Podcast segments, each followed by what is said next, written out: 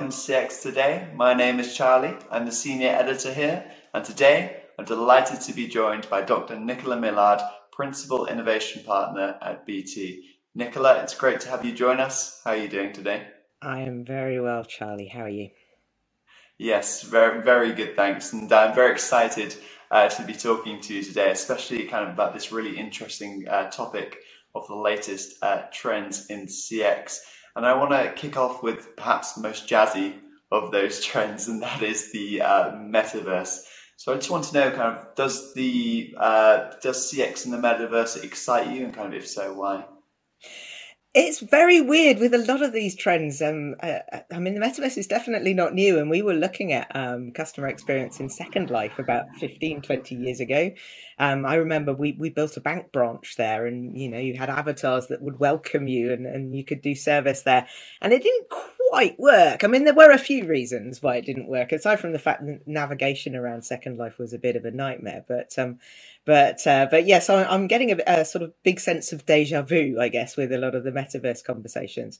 I think there are several things that are interesting in terms of the metaverse that we probably need to think about. Although the metaverse itself, I keep saying, is well, it's science fiction. Um, uh, it hasn't quite. I mean, it's going to take a while to get that ultimate sort of Ready Player One or Matrix like vision. Whether we want the Matrix is is an interesting debate as well. But um, but I think the sort of if you look at the building blocks of the metaverse, there's some really interesting stuff going on. So obviously there's there's things like virtual reality, augmented reality, mixed reality. Um, so really around okay, well, what what capabilities could that give um, for i mean it's things like um, providing a richer 3d experience rather than the sort of flat 2d experience. So you can see that potentially you could start to to uh, explore 3d spaces in real time rendered potentially with customer service um, people actually within that. So uh, if you were building a, a, virtual retail experience for example it needn't just be the product. So you could also have your people wandering around or indeed bots initially to to talk to customers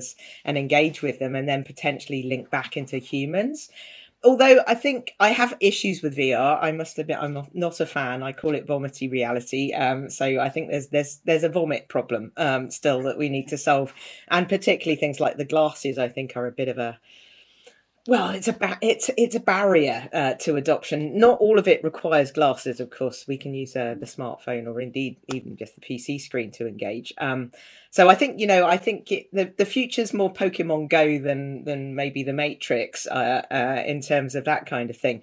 More interesting, though, I think, is volumetric video, which is um, the next generation of video. So uh, this is everything from uh, real time generation of avatars. So obviously, avatars are one of the building blocks of the metaverse. Uh, but volumetric video it, also gets into the realm of holograms, which always excites me because I'm a Star Wars fan. Um, and you, any opportunity to stand as a hologram and go, "Help me, Obi Wan Kenobi, you're my only hope," is appealing to me. Um, so uh, that that that sort of technology is becoming real. And again, that's that's the next generation video it's bringing video into 3d as well so we can start to think about well could we use um, that kind of technology it uses multiple cameras um, to capture again in real time um, uh, potentially customer service people so there's that there's that aspect of the sort of bringing the 3d piece in and then I think with the metaverse, the other aspect is the interesting aspect around collaboration. So um, whether we can push the ba- the bubble of collaboration out to the front line as well. So everything from remote diagnostics. So we've been doing quite a lot. Um, well, it's been it's a couple of years now that we've been doing it around um, uh, augmented reality for um, broadband diagnostics, for example. So the ability to actually um, uh, ask the customer for their permission to get access to their, their, their the camera and the light on their smartphone, so that we can actually figure out what they've got plugged in in terms of their broadband setup, and we can use um, pattern recognition, a bit of AI, um, to identify all of the standard wires and sockets and auto label them, so we can have a, a, a remote engineer or advisor talking the customer through. Yeah, you need to plug this in here. We can even annotate that as well. So the advantage for that with us is obviously sending an engineer out it takes a it takes time and it also takes money um, so it's an expensive process sometimes and customers are having to wait for potentially the engineer to just go in and go, "Well, you've got the wrong thing plugged in." Um, so that kind of technology can could actually augment the experience. And then there's a ton of other stuff that we could do with with uh, with augmented reality, especially. So everything from um, remote paramedics working with. Uh, with um, with clinicians in the background. Um, again, we've got our 5G ambulance um, set up at the moment with an augmented reality headset, a paramedic with a haptic glove that's linked back to a, a, a remote clinician using again a headset so they can literally see through the paramedic's eyes, but they use a little joystick to, to nudge them using the haptic glove to make sure they've got their hand in the right place. So on that particular one, that's all about you know supervising um, paramedics through procedures that they wouldn't be able to do unsupervised. So there's a ton of stuff that potentially we could start to do, extending that bubble of collaboration right out to the front line uh, to to solve very practical customer problems. So yeah, it's not all science fiction. I think the building blocks are there um, and are interesting in terms of how we actually apply them. Yeah, absolutely. So much great stuff there. And I think it's interesting, even going back to right at the beginning of your point there, kind of the fact that all this was tried out, went away, and is now coming back with real momentum. It's a bit like um, maybe contact center AI was like in the 90s, it was played with a bit, kind of went away, and now it's everywhere. Um, hope maybe Metaverse first will follow that trend. But I mean, the vomit reality point as well is something I can very much um, agree with, having worn those goggles for about half an hour myself. And lots of really uh, interesting stuff. The idea of using kind of AI powered bots in the metaverse is fascinating. Kind of the remote diagnostics, the holograms, even. I mean, there's so many ways this can go, and it's very interesting stuff. But kind of moving away from the potential solutions of the metaverse to kind of a current reality, um, the next trend was hybrid working, and kind of hybrid is now the norm in uh, a lot of customer for a lot of customer facing uh, employees, but kind of current hybrid environments are perhaps not best, uh, perhaps not delivering the best customer service experiences. Uh, I was just wondering where you think maybe they could. Well, we've actually just done a paper looking very specifically at the contact center experience in the hybrid, um, mainly because uh, we did some research fairly early on in the uh, in the pandemic that kind of highlighted the fact that um, particularly in the UK, um, agents and managers were were struggling a bit um, in terms of adapting um, to this sudden overnight transition between you know being pretty much full time in the contact center to to being pretty much full time at home. Um, we knew home working worked for agents because you know we did it way back in the nineties. Again, not not new. Um, and actually, the experience was that the the, the employee experience did improve and we know that employee experience and customer experience um, are very much conjoined. But the difference then was they chose to work from home and to a certain extent the the pandemic was an unusual exercise in remote working because people didn't have the choice. And obviously not everyone has a great home setup. And particularly we found that the agents that were struggling were frequently young, um, frequently in shared houses. Uh, so that meant that they were competing for both space and bandwidth. They didn't have a, a separate room. Um, we, we interviewed one, one guy who, who was living with his parents and had told his parents that they weren't allowed to talk during the day because he was on the phone with customers. And uh, if there was anything confidential, he, he covered himself and, and his screen with a sheet. And I mean, hundred percent in terms of uh, of ingenuity there, but probably not sustainable. So so that that aspect I think people struggled with. But we then did. Um, I mean, my research colleagues, my fabulous research colleagues at, at Adastral Park, where where I'm based, um, did some longitudinal interviews as well with agents, um, team leaders, and managers, and really tried to tease out, you know, what was their experience. And I think one of the big ones, particularly that we saw during the pandemic, was customers were coming in with quite emotive and complex issues. Um, and as knowledge workers, contact center agents especially are probably unique in, in that very few of us get abused on a daily basis by customers, sadly. But because of the, you know, the frustrations of customers, um, the and and you know the complexity of the call. It's easy if you're in a sort of um, co-located space to spin your chair around and scream across does anyone know about this? And it's easy from a management perspective uh, in terms of the team leaders it's easy tears. It's easy to see stress if you're co-located. So i think you know one of the things that came out very strongly was if we're going to make this work we've got to make the ex- employee experience work as well And that involves creating these communities of coping because, as you said, hybrid is not going away.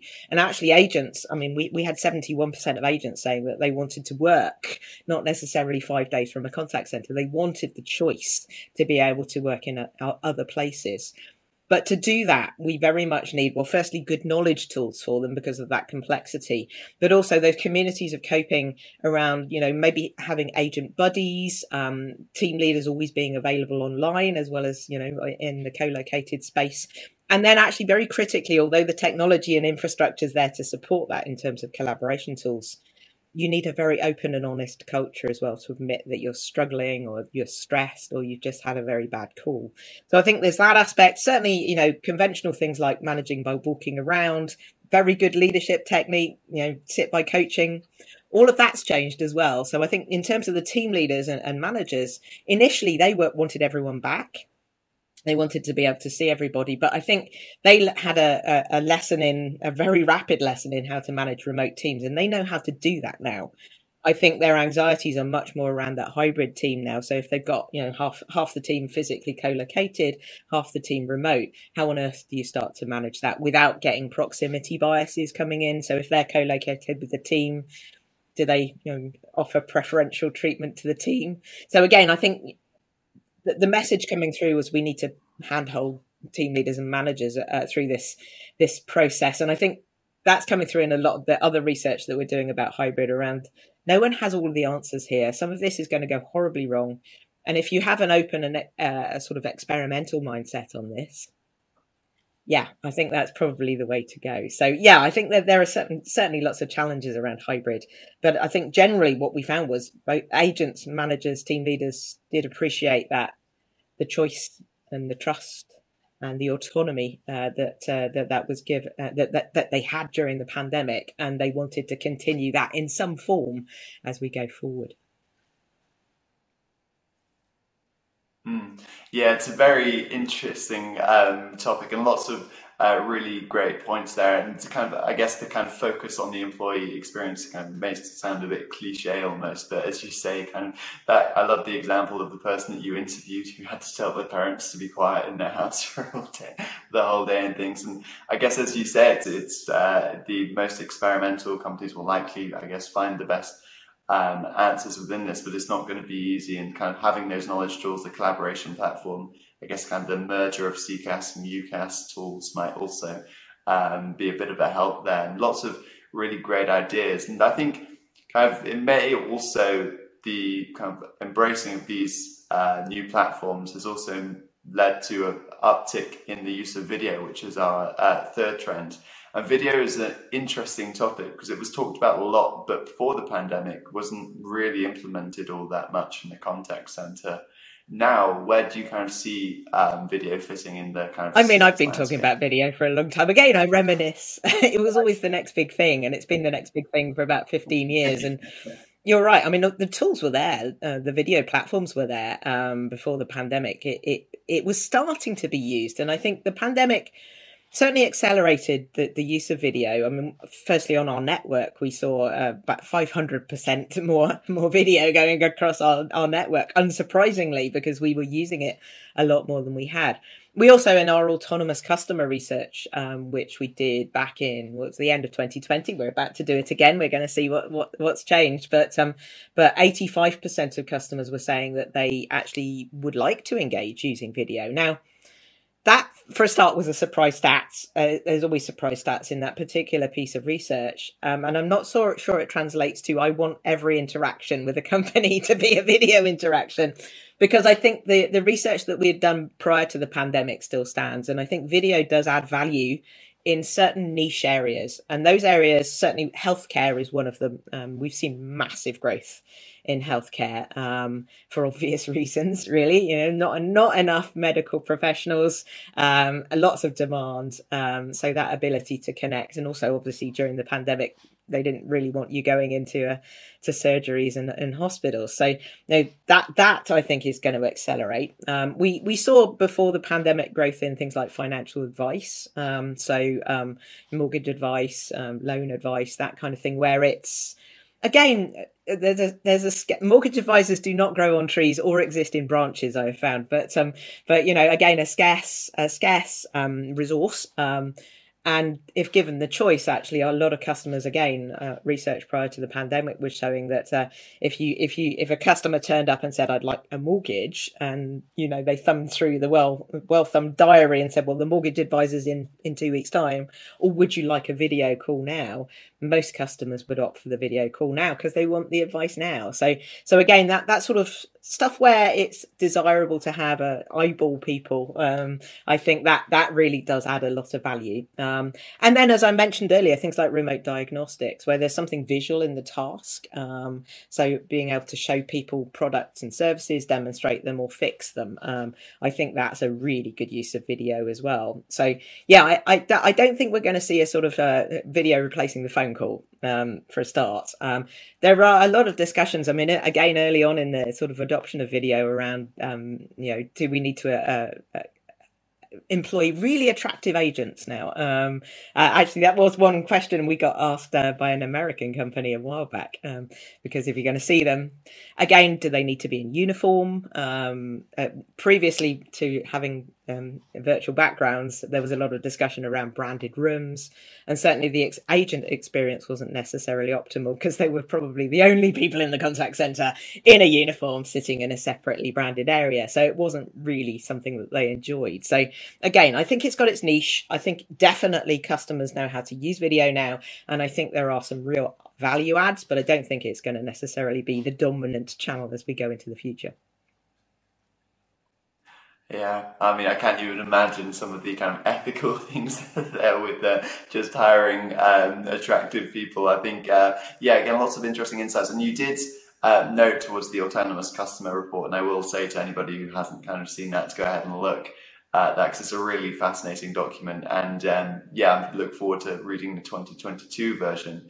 And in that 2022 version, I'm sure you're going to talk about conversational AI at some point. And I think it would be interesting just to get your take on kind of how you see the current state of conversational AI and where you think it can potentially improve. yeah, I think from a customer experience perspective, the, the last autonomous customer was pointing towards the fact that maybe conversational AI wasn't that popular with customers.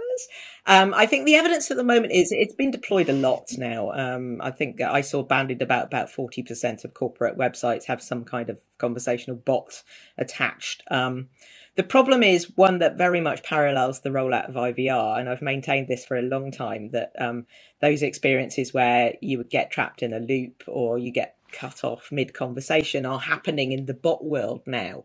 Um, and that's why you can't develop a bot separately from your contact center because if the bot does fail, it does need to at some point be accelerated towards preferably a human with the right skills. So things like precision routing, skills based routing still apply.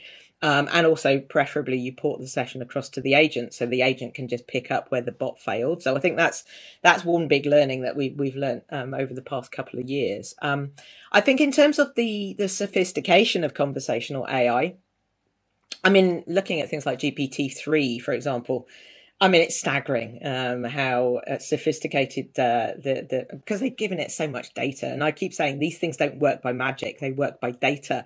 So if you feed them the internet, they start to become something that can have a conversation. But because they're not human and they lack context, you still, although they're interesting conversations that are often generated by GPT three, uh, try it. Um, uh, they're not always they're, they're sometimes a bit weird. Um, so again, they're not replacing humans. Um, and I think that's, that's the, the, the big thing. It's not about wiping out your human agents. It's actually about taking all of the stuff that human agents shouldn't be dealing with out but then you know absolutely making sure that they're they're they're married um, into the process. So it's augmentation rather than replacement.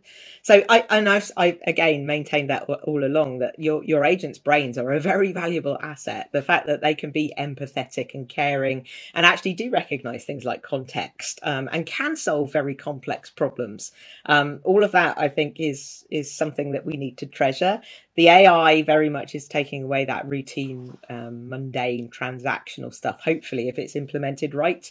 The other thing I would say with conversational bots is our experience has been that um, actually proactive bots work much better than reactive bots. So, in other words, if you are telling the customer something like they've got an appointment or there's fraud on their account, if you start the conversation instantly that makes it deep and narrow. And i think the trouble with the, the, the ask me anything bots is it's not deep and narrow it's broad and kind of fluffy. Um, and again that's not an area that bots work very well in. So those proactive bots where you start the conversation i think work a lot better. Um, and i think that proactive trend is a very interesting one around ai around targeting the customer with the right message on the right channel and at the right time i.e., not being annoying and telling th- you things that you don't want to know, telling you things you do want to know, and then obviously taking the bot to actually uh, yeah, or, either sort of ask or answer some questions or take it down a conversation. And again, if that then fails, port that through to an agent. But um, but yeah, I, I, would say proactive works much better than reactive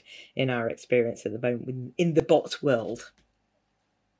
Yeah, yeah, absolutely. I think that's a particularly interesting use case. I guess you can kind of almost dictate the flow of the conversation, whereas if the customer speaks to a bot as well, it could go anywhere. Um, so I think, yeah, that's a really, yeah, it's it's, a, it's another very very fascinating um, trend, and that kind of uh, brings me on to our final trend, uh, and that is hyper personalization. This has been quite a big buzz term within the CX uh, space at the moment, but where are you kind of currently seeing it uh, deliver value? I mean, it's almost a continuation of that that that data conversation with bots. So all this is about data. Um, uh, I've been talking for a while about this notion of a me economy. Um, so if you learn about me and then deliver a much more hyper personalized service to me, that makes my life easier. Uh, that means I don't have to repeat myself. That maybe makes the right choices for me because I always say choice is great, too much choice is not. Um, we're always looking for an easy life, so um, easy always comes out very high in terms of customer preferences. So if I can use data to do all of that to improve the customer experience absolutely you can have my data in the first place because it's an it's it's an advantage for me. So we need to always ask what's in it for me um, so that looking at the customer. Obviously with things like gdpr um, if the customer's not finding it useful they can opt out or they can just say i'm not going to share my data in the first place and then hyper personalization will not work. Um, but generally, what we're seeing is this continuum, I guess. So personalization is is one step. Um, so that's really around learn about me, meet my needs. Then there's the proactive piece again, tying back to those proactive bots. So tell me stuff I need to know on the right channel at the right time, but don't get annoying. Um, and I, I use the analogy of if you were walking along the street and someone continuously tapped you on the shoulder and said, "Hey, do you want to know about this?"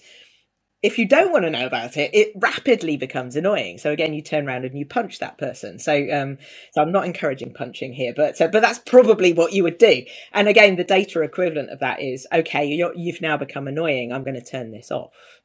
And then, of course, you've got personalized, you've got proactive, and then you can get into the deep AI and machine learning stuff around prediction. So, uh, and prediction, as we we know of old, uh, can get creepy. And again, there's a fine line between a butler and a stalker. Um, so, I want the butler, I don't want the stalker. So, if uh, the organization knows way more about me than I know, um, that's just creepy. And again, it's going to cause me to go, mm, "You're not having my data." So I think with hyper personalization, particularly as we get into sort of the the Internet Things world, the smart everything world, the uh, the, the edge compute type world, um, is an interesting one because a lot of it is my data, and as I said, I have every right right to say no, you're not having it anymore if you start to get creepy or if you're just not you're being annoying. Um, so I think we need to think about that human element and always ask the question, what's in it for the customer uh, in terms of that? Um, because I think customers are very much open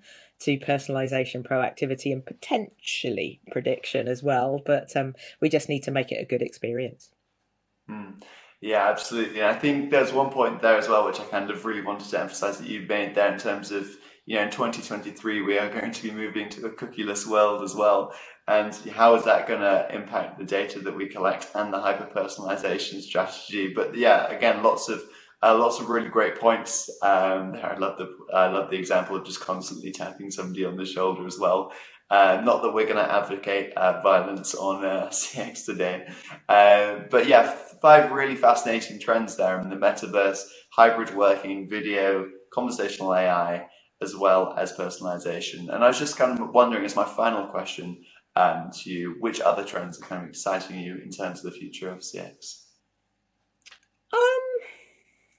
I just think the evolution of the contact center itself is is quite exciting. From it's not not a center necessarily anymore. Um, so it's it's sort of a, a, network of experts, and we've been talking about that for a while around how do we network expertise. So it, it's largely about speed dating problems with the customer um, and the right person in the organization to solve those problems. So I think that sort of evolution of what the function of the contact center is, the value it adds to the organization, I think still needs to be recognized a lot more. Um, that that personal touch, that human touch, they are the human face of the organization. Um, so how do we make sure that you know all of those elements are there to make them um, work well in the future. But I, I, I, mean, there's been lots of talk about them becoming you know knowledge hubs and things like that. So um, yeah, we'll see. We'll see. I think it's an exciting time at the moment. Lots of things coming together. All of the trends we just uh, talked about will probably drive, you know, very significant change within the industry. Mm, absolutely. I think it's been a very fascinating question, uh, conversation, and I've kind of love that point how the contact center will change as well. You know, we've been talking about it becoming a customer experience hub, and I think it'll be fascinating to see uh, the evolution it has. But I think that's a great place to end today's conversation. It's been fascinating as always to talk to you, Nicola. So thank you very much for joining us. Thank you. Pleasure. And thank you everybody for watching. Uh, bye for now, and we'll see you again soon.